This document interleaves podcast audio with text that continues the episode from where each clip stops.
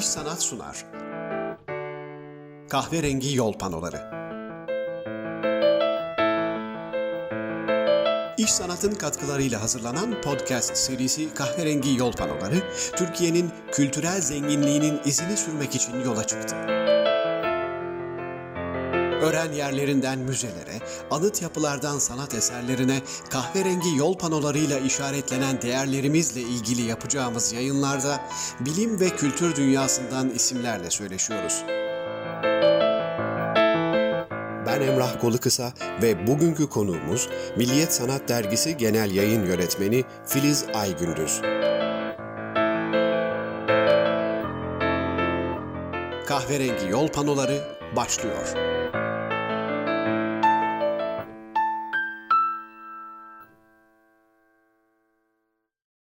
Kahverengi Yol Panolarında bugün Filiz Aygündüz, Milliyet Sanat Dergisi Genel Yayın Yönetmeni Filiz Aygündüz konuğumuz. Öncelikle hoş geldiniz e, yayınımıza. Hoş bulduk, merhaba. E, merhabalar, çok teşekkür ediyorum tekrar katıldığınız için. Şimdi tabii e, Milliyet Sanat Dergisi Türkiye'nin gerçekten en köklü, belki de onu konuşuruz. Siz daha iyi bilirsiniz. Belki de en uzun e, e, soluklu e, dergilerinden belki de dergisi. İlk sayısı 29 Eylül 1972'de çıkmış. Yani evet. aslında 2022 derginin 50. yılı olacak. Evet bu yıl 49 yaşına girecek 29 Eylül'de. Önümüzdeki yılda 50. yaş yarım asır. Ya evet. Peki hakikaten bu kadar uzun soluklu dergi var mı başka Türkiye'de? E, var, Varlık Dergisi var. E, ama tabii Milli Sanat'ın şöyle bir özelliği var. Hem sanatı hem edebiyatı, yani sanatın bütün dallarını ve aynı zamanda edebiyatı bünyesinde barındıran, sadece Türkiye'de de değil, ben dünyada da çok araştırdım. Böyle bir dergi yok. Yani hmm. sinema dergileri var, tiyatro dergileri var, edebiyat dergileri var. Ama böyle bütün sanat dalları içinde olacak, edebiyat olacak, kültür olacak. Bu anlamda zaten e, bir benzeri olmayan bir dergi. Hem dünyada hem Türkiye'de diyebilirim. Hatta yani en başından beri böyleydi ama değil mi dergi? Sonradan bu kimliğe bürünmedi. Yok yo, en başından itibaren sanatın bütün dallarında haberler, röportajlar üzerine ilerleyecek. Ama işte öykü kullanmak, e, ne bileyim bir şiir basmak böyle şeyleri yok. Ürün yok, edebi ürünler yok daha çok haber üzerine gazetecilik, sanat gazeteciliği yapmaya soyunmuş 49 yıl önce. Bu kimliğini de hiçbir zaman bırakmamış. Tabi bu bir İstanbul gazeteciliği de değil aynı zamanda. E, Türkiye'nin dört bir yanında. Aynı zamanda dünyanın da nabzı tutulmuş. Yani Picasso öldüğünde Picasso hmm. kapakları da yapılmış. Hem Türkiye'nin hem dünyanın e, nabzını tutan ama tabii ağırlıklı olarak da Türkiye'nin 49 yıllık sanat hafızası Milliyet Sanat Dergisi. Doğru yani hatta ben bugün bir haberde gördüm Edip Cansever biriktiriyormuş mesela e, Milliyet Sanat dergilerini bir koleksiyonu varmış. Birçok insan için e, bu dergiler e, evinde saklanacak, arada geri dönüp bakılacak değil mi? E, o dönemi hatırlamak için e, ve birçok aslında olayın da e, derinlemesine iç yüzünü görmek için de önemli e, kaynaklar, e, arşivler önemli koleksiyonerler var. Hatta şöyle bir şey oldu. 15 sene önce ki genel yayın yönetmeni Turul Yılmaz zamanında dergi küçük boydu. Hmm. Ee, bir A4'ten bile küçüktü. Sonra biz onu artık çağdaş dergicilik standartlarında büyüttük, Amerikan cilt yaptık. Bir sürü insan bize kızdı Emrah Bey. Hmm. Ben onu ne güzel cilt cilt hmm. sıralamıştım. Siz boyunu yükselttiniz, ciltlerimi bozdunuz diye. Ama çok fazla 49 yıllık o arşivi biriktiren insanlar var gerçekten. Peki dediğiniz gibi bunun çok da büyük örnekleri yani fazla örneği yok dünyada da. Ee, peki acaba ilk kimin aklına geldi böylesi e, kapsayıcı sanatın her alanını e, belki ele alacak bir dergi fikri nasıl çıkmış ortaya? E, Fikir Abdi İpekçi'nin 49 yıl önce gazetede ekler vermeye karar veriyor. Her güne de bir ek koyuyor. İşte pazartesi günü spor eki olsun, salı günü magazin eki olsun, çarşamba çocuk eki olsun. Ee, işte perşembe de sanat eki olsun diye. Aslında milli sanat gazetenin bir eki olarak başlıyor. Haftada 15 günde bir veriliyor. 15 günde bir veriliyor. Akabinde o kadar çok ilgi görüyor ki Yani o günde okur sayısı çok fa- e, fazlalaşınca dergi e, gazete yapılanmasından çıkıp bağımsız bir dergi haline getiriliyor. Yani düşünün 80 bin, 90 bin, 100 bin satışlara ulaşmış bir dergiden bahsediyoruz. Ama tabii o dönem bugünkü gibi Twitter yok, sosyal medya yok ve insanlar sanatı takip edebilecekleri yegane e, alanlardan bir tanesi Milli Sanat Dergisi. Sonra ilk kurucu ekipte e, Şakir Eczacıbaşı da var bu arada. Ondan da fikir alıyor Abdi Bey. Bu derginin ilk nüvelerin atılmasında fikir babalarından biri de Şakir Bey'dir. Daha sonra Akalatilla, Zeynep Oral bu ekiple birlikte yayın hayatına başlıyor ve geride 49 yıl çok heyecan verici e, aslında dönemler. Çünkü e, sizin bahsettiğiniz gibi Şakir Eczacıbaşı hemen sonrasında biliyorsunuz e, İstanbul Film Festivali de aslında başlıyor. E, İstanbul Festivali, Film Festivali daha sonra başlıyor da 73'te İstanbul Film Fe, İstanbul Festivali'nin ilk e, nüveleri atılıyor. O zaman hatta ben şunu da hatırlıyorum. Ben de o zamanlar Milliyet Çocuk dergisi alırdım. Yani evet. e, Milliyet bayağı piyasada e, bilinen bir e, yayıncıydı. Abdi Bey'in de tabii ki burada çok büyük vizyonunun önemi var ve hatta e, kitap alanında da çok yaygın bir e, ağı vardı Milliyet'in. Yani hem e, bastığı kitaplar olarak e, yayıncılıkta bayağı bir söz sahibiydi değil mi? Ben burada sürpriz bir şeyden bahsetmek istiyorum. Milliyet yayınları o dönem gene Abdi İpekçi'nin bir projesi olarak Milliyet yayınlarına başlıyorlar. E, yani bir gazete yayıncılığa başlıyor. Milliyet yayınları bilirsiniz siz de ben de çocukluğumuzda okuduğumuz o Pal Sokağı çocukları o kadar güzel e, kitaplar basıyorlar ki ilk genel yayın yönetmeninde yayın evinin Tarık Dursun K. En sonunda biliyorsunuz Yalvaç Bey ile son buldu. Yalvaç Bey'den sonra da Doğan Kitap dönemi başladı. Bu çok uzun yıllar devam eden bir milliyet yayınları geleneği vardır ve hepimizin kütüphanesinde Milliyet yayınları vardır. Biz bu yıl yani son bir yıldır bu proje üzerinde çalışıyorduk. Mayıs'ın sonunda, Haziran başında Milliyet Yayınları yeniden yayın hayatına başlıyor. Hmm. İlk kitabımız hazır. Ee, Çağdaş Sanat Var mı? Sanat eleştirmeni Ayşegül Sönmez'in yazdığı Çağdaş Sanat üzerine çok güzel, çok keyifli bir kitapla e, Milliyet Yayınları e, yeniden doğuyor. Aa, ne güzel bir haber. Hayırlı olsun inşallah e, eskisi gibi uzun ömürlü olur. Birçok okura da e, ulaşır. Ama Doğan e, kitaptan bağımsız artık tabii ki değil mi? Tabii, yani tabii. öyle bir şey kalmadı. Hayır. Kalmadı. Ama kendi isim hakkını koruyor Milliyet Yayınları olarak. E, eşim Doğan kitapta 20 yıldır devam ettiğine göre bir 20 yıl ara vermiş oldu aslında Milliyet Yayınları. Doğru. 20 yıldan sonra genel yayın yönetmeniniz, e, yönetmeniniz Mete Belovacıklı'nın hazırladığımız ortak bir projenin sonunda yayın yönetmenliğini de ben yürüteceğim. Öyle 20 yıl sonra yeniden hayata geçecek Milliyet Yayınları. Çok güzel. Peki Milliyet Sanat'a e, dönecek olursak, Milliyet Sanat bu 49 e, neredeyse 50 yıllık dönem içinde hiç ara vermedi değil mi? Hayır.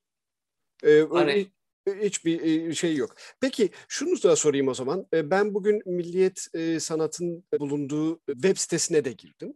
Orada sanıyorum üye olunduğu takdirde eski sayıların da birçoğuna ulaşmak, belki hepsine ulaşmak mümkün. Doğru mu? Eski sayıları web sitesinin içinde arşive koymaya başladı. Zaman içerisinde sitede çok kısa bir zamanda yenilenecek bütün o 49 yıllık arşivi e, sitede e, okurlara açmayı e, planlıyoruz. E, bila bedel yani herhangi bir ücret Çok ödemeden. Çünkü Emrah Bey şöyle bir şey var. Ben tabii özellikle bu yıl dönümlerinde 20. yılında 15. yılında arşiv bile epey haşır neşir olduğum dönemler oldu. Öyle bir arşiv ki gerçekten gözlerinize inanamıyorsunuz. Yani Nuri Bilge Ceylan'ın ilk filmi, e, Orhan Pamuk'un ilk kitabı, kimler yazı yazmamış? Yani Yaşar Kemaller, Leyla Erbil, Adalet Ağoğlu, Firuzan, Oğuz Atay. Hala söylerken tüylerim diken diken oluyor. Yani o öyle bir yazar kadrosu var ki ve bütün bugün gerçekten Türkiye sanatının hem sanat hem edebiyat, sanatın her alanında ve edebiyatta e, bugün artık e, köşe taşı olmuş isimlerin ilk verimlerini Milli Sanat'ta görüyorsunuz. O yüzden çok büyüleyici bir arşiv. gerçekten içine girdiğinizde. Türkiye nereden nereye gelmiş, hmm. sanatçılar nelerle başlamışlar, nerelere evrilmişler. Bütün bunları görmek anlamında da hakikaten büyüleyici bir arşiv var Milliyet Sanat'ın. Evet, bu arşivin gerçekten dijital ortamda e, korunabiliyor olması ve insanlara ulaşabiliyor evet. olması çok önemli. Çünkü aslında Türkiye'de de en önemli problemlerden biri bu arşiv meselesi. Birçok şey kayıp, birçok şey Aynen öyle. Aynen öyle. E, o anlamda çok e, iyi bir girişim. Peki yani e, son 49-50 yılı ile ilgili bir üniversite öğrencisi doktora tezi tez yapıldığında milli sanatın kapısından geçmek zorunda. Başka bu kadar değerli toplu her şeyi bulabileceği bir yayın yok zaten. Evet doğru. Peki şunu da sorayım. E, Milliyet Sanat gibi bir dergi bir yandan bir dönem e, neredeyse yüz binlere varan bir tirajla e, basılırken tabii ki Türkiye'deki kültür sanat ortamının gelişimine de ciddi katkıları e, olan bir yayın. En azından ben öyle görüyorum. E, elbette ki zaman içinde bu tiraj sayıları muhakkak oynamıştır. E, mesela biz baktığımızda Türkiye'de kültür sanat üretiminin de düştüğü dönemlerde bu sayının da azaldığını buna orantılı olarak görüyor muyuz? Ee, yoksa milliyet sanat her zaman biraz daha toplumdaki sanata olan ilgiyi yansıtacak şekilde daha mı yüksek basılıyor aslında? Şöyle en yakın e, örneği pandemi. Yani biz pandemide ben 30 yıllık gazeteciyim. Benim için de çok farklı bir dönemdi. Çok değişik bir sanat gazeteciliği yaptık. Yani vakit olursa onu da anlatırım. Bu pandemide mesela işte büyük bir kriz dönemi aslında. Büyük kriz dönemlerinden bir tanesi. Hayır e, satış düşmüyor. Yani şeyde de ama ekonomik krizlerde de bu gözlemlenmiş. Sanatla bağlarını koparmıyor insanlar. Zaten o kadar çok daralıyorlar ki nefes almaya ihtiyaçları var. Bir nefes alanı olmuş her zaman milli sanat. O yüzden krizlerden e, etkilenmediğini söyleyebilirim. Çok güzel ama hemen pandemiye o zaman biraz odaklanalım. Çünkü pandemi pek hazırlıklı olmadığımız bir şeydi açıkçası. Aynen yani öyle. bir anda evlere kapandık ve neredeyse bir yıl boyunca birçok işte evlerden çalışmak gibi birçok alışkanlıklarımızı da değiştirmek zorunda kaldık. Bu anlamda e, Milliyet Sanat nasıl bir e, pozisyon aldı? Çok çabuk adapte olduk gerçi ama e, başta çok e, şaşırırız gerçekten. Çünkü herhangi bir e, gazeteciliğe benzemiyor. Sıcak haber gazeteciliği gibi bir şey değil Milliye Sanat. O sanat dergisinin çıkabilmesi için tiyatrolarınız açık olmalı, sinemalarınız açık olmalı, sergiler açılmalı, e, yeni kitaplar çıkmalı. Başlangıçta yayın evleri kitap basmak istemediler mesela. Doğru. Bir süre bize hiç kitap gelmedi. Neyi tanıtacağımızı bilemedik. Çünkü Milliyet Sanat'a paralel ayda bir çıkardığımız bir kitap eki de var Milliyet Gazetesi. Gerçekten orada tanıtacak kitap bulamadığımız bir dönem oldu. Basmıyor yayın evleri, durdurdular o panikle. E, tiyatrolar biliyorsunuz bir buçuk yıldır kapalılar. Tiyatro oyunu ta- tanıtamıyorsunuz. E, filmler vizyona girmiyor. Sergiler açılmıyor. Mesela bu yıl Biennale iptal edildi evet. biliyorsunuz o kadar bir beklemediğimiz ve bilmediğimiz bir dönemdeydik ki e, ama çok hızlı refleks göstererek peki pandemi dönemindeyiz. İzleyebileceğimiz, gidebileceğimiz sanat etkinlikleri yok.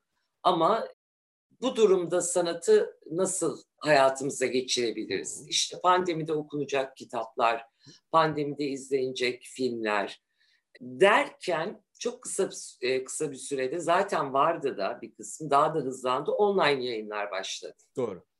Çok hızlı bir şekilde kültür sanat podcastlerini de dergi, dergiye koyduk. Yoktu pandemiden önce. Doğru. E, online tiyatrolar başladı. Hemen online tiyatroları tanıtmaya başladık.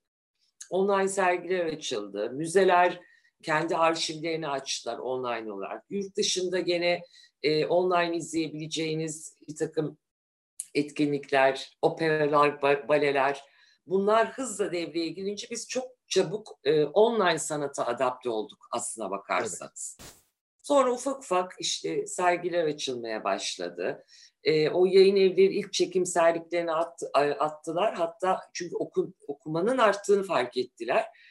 Kitap sayıları arttı. Biz e, edebiyatta da hızla eskisi, eskisi gibi yol almaya başladık. E, festivali e, bu ikinci ay online olarak da olsa e, devam ediyoruz. Hatta son kapağımızda Hitchcock var. Hmm. E, biliyorsunuz bu yıl e, Hitchcock e, retrospektif var. Eski siyah beyaz filmlerini renkli seyrediyoruz. Hmm. Çok güzel bir Hitchcock fotoğrafını renklendirerek Milli Sanat'ın kapağına taşıdık.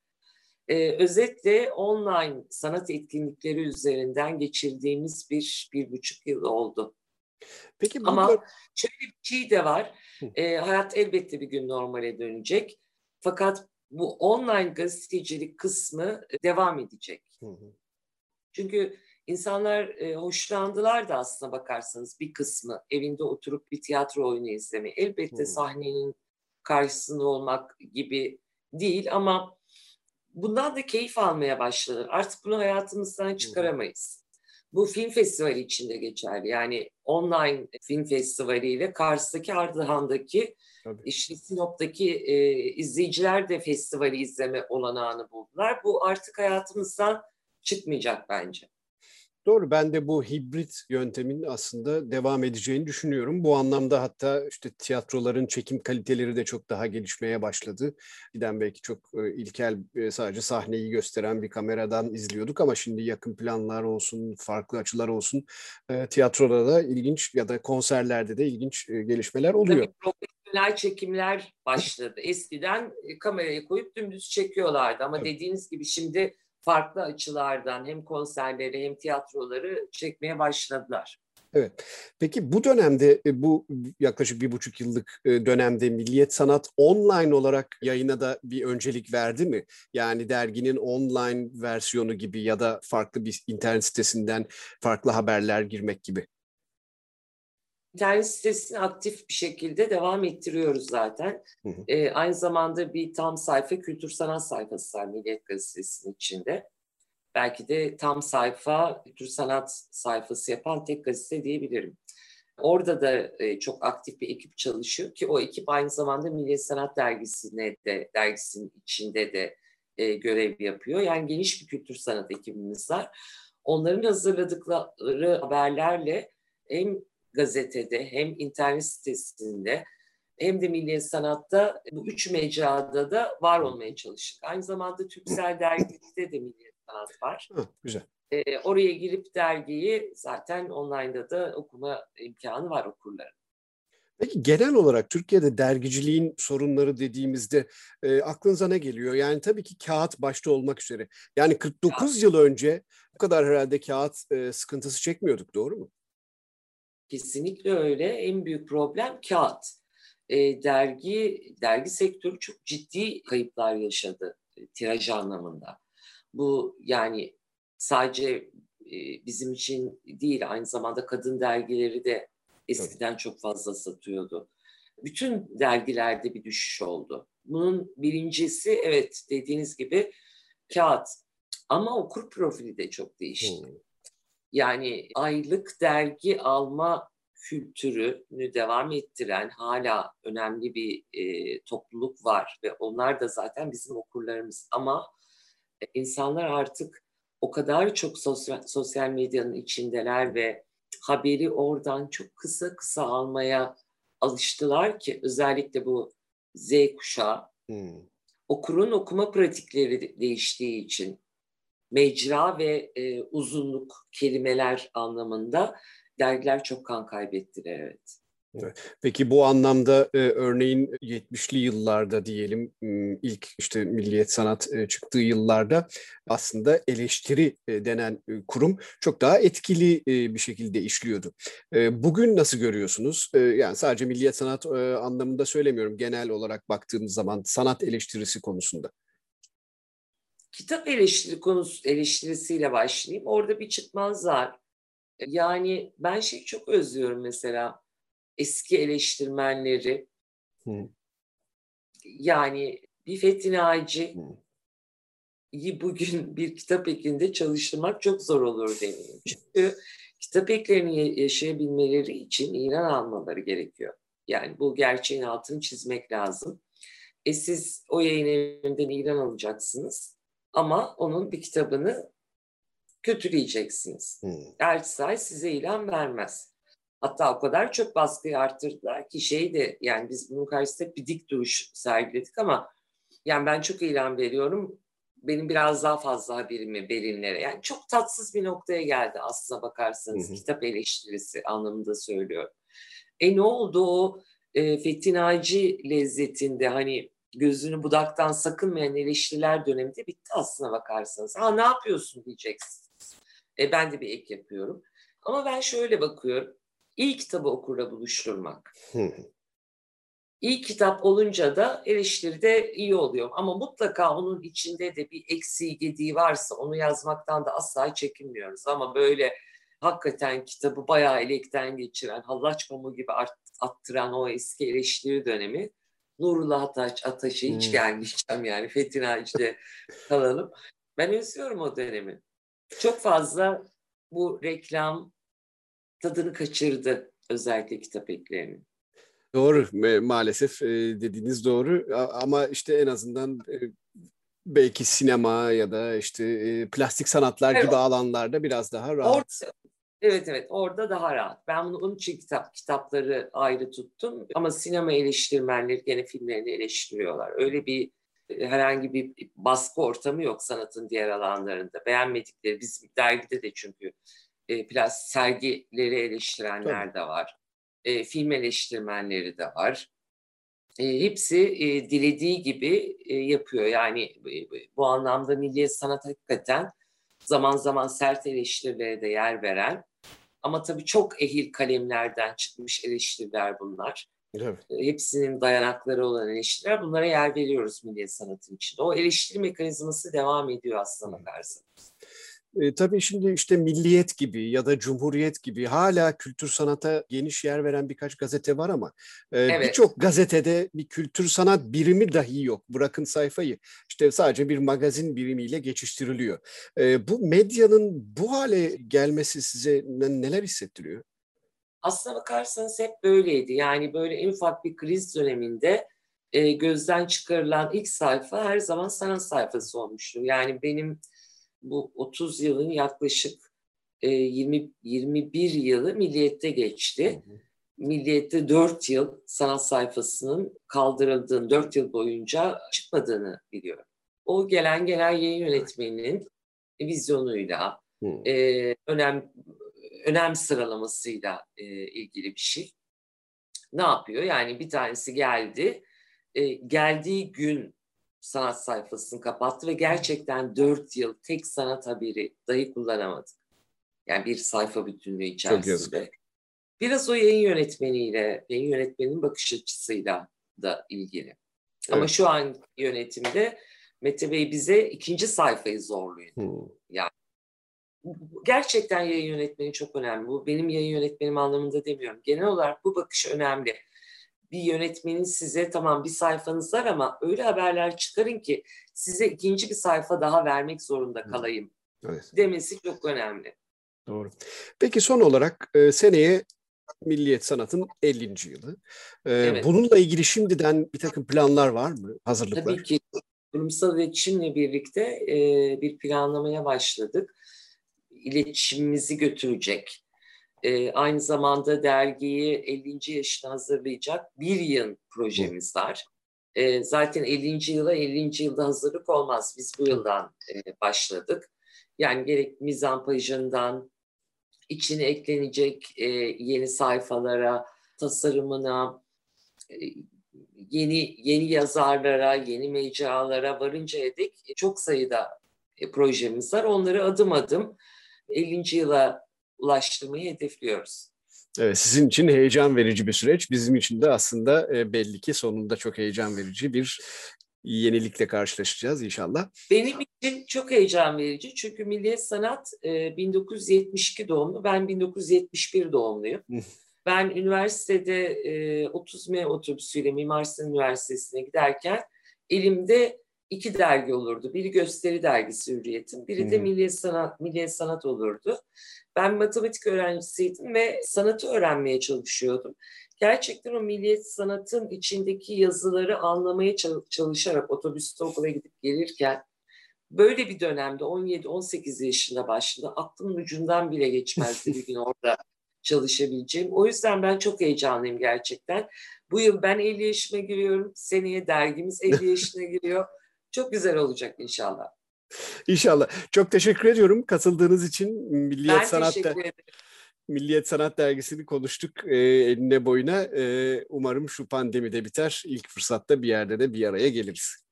İnşallah. Çok teşekkür ederim davet ettiğinizde konuşma fırsatı verdiğiniz için. Çok teşekkürler. Kahverengi yol panolarında bugün Milliyet Sanat Dergisi Genel Yayın Yönetmeni Filiz Aygündüz'le söyleştik. Vakit ayırıp dinlediğiniz için teşekkür ederiz. İş Sanat'ın katkılarıyla yayımlanan kahverengi yol panolarının bir sonraki durağında buluşuncaya dek hoşça kalın. İş Sanat sundu. Kahverengi yol panoları.